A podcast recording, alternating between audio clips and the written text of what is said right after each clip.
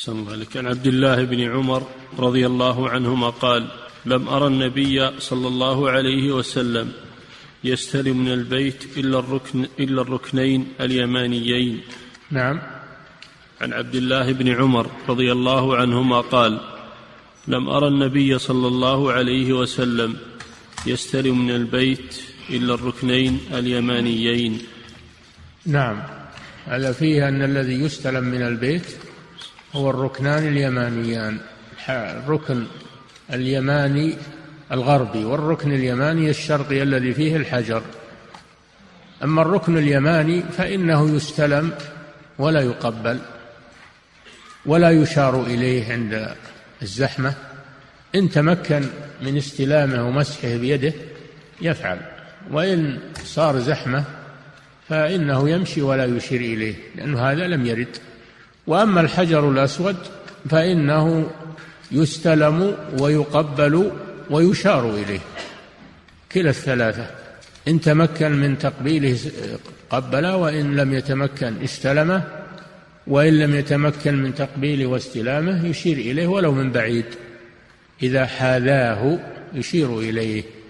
وأما الركنان الباقيان الشاميان فلا يستلمان ولا يقبلان.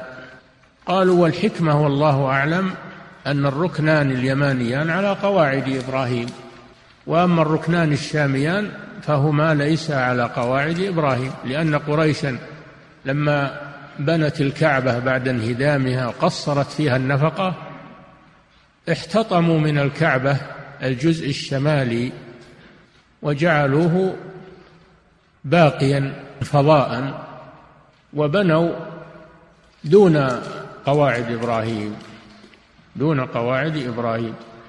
فصار الحجر من الكعبة لم يبنى وأحيط عليه بحائط كما هو معلوم الآن أحيط عليه بحائط يحفظه لئلا يطوف الناس معه وهو من الكعبة. فلا يجوز اختراقه في الطواف لأن من اخترقه لم يطف بالكعبة.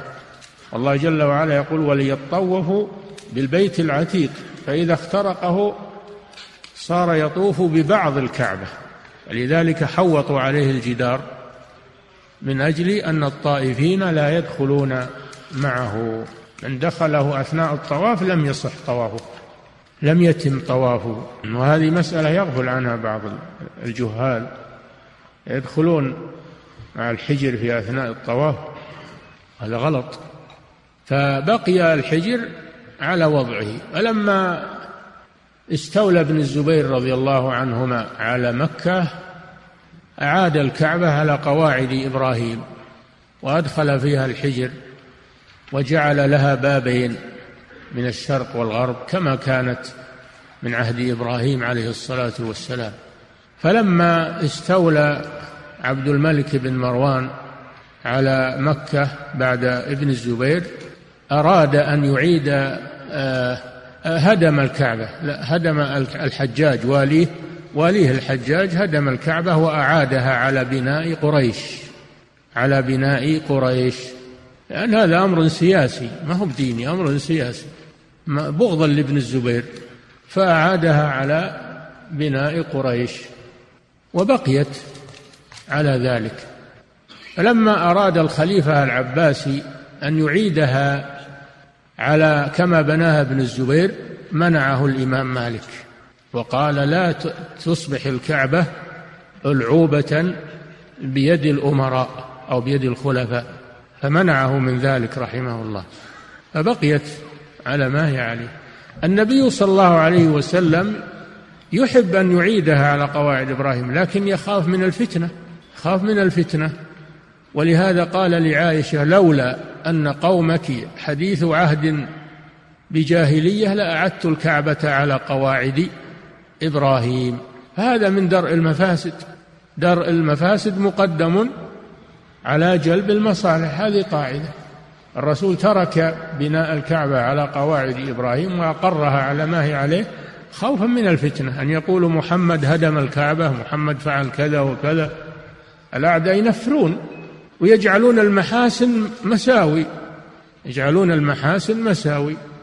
فهذا فيه دليل على ارتكاب أخف الضررين لدفع أعلاهما وأن درء المفاسد مقدم على جلب المصالح من فعل الرسول صلى الله عليه وسلم.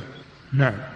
هذا ما يتعلق بالركنين الشاميين أنهما ليس على قواعد إبراهيم ولذلك لا يستلمان ولا يقبلان.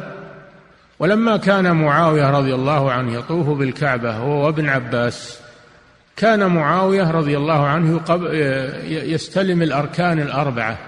فقال له ابن عباس رضي الله عنه إن الرسول لم يستلم إلا الركنين اليمانيين. فقال معاوية رضي الله عنه ليس شيء من البيت مهجور. فقال له ابن عباس رضي الله عنهما لقد كان لكم في رسول الله أسوة حسنة. فقال معاوية رضي الله عنه صدقت. قال له صدقت. فالحاصل أن الركنان اليمانيان يستلمان لأنهما على قواعد إبراهيم عليه السلام.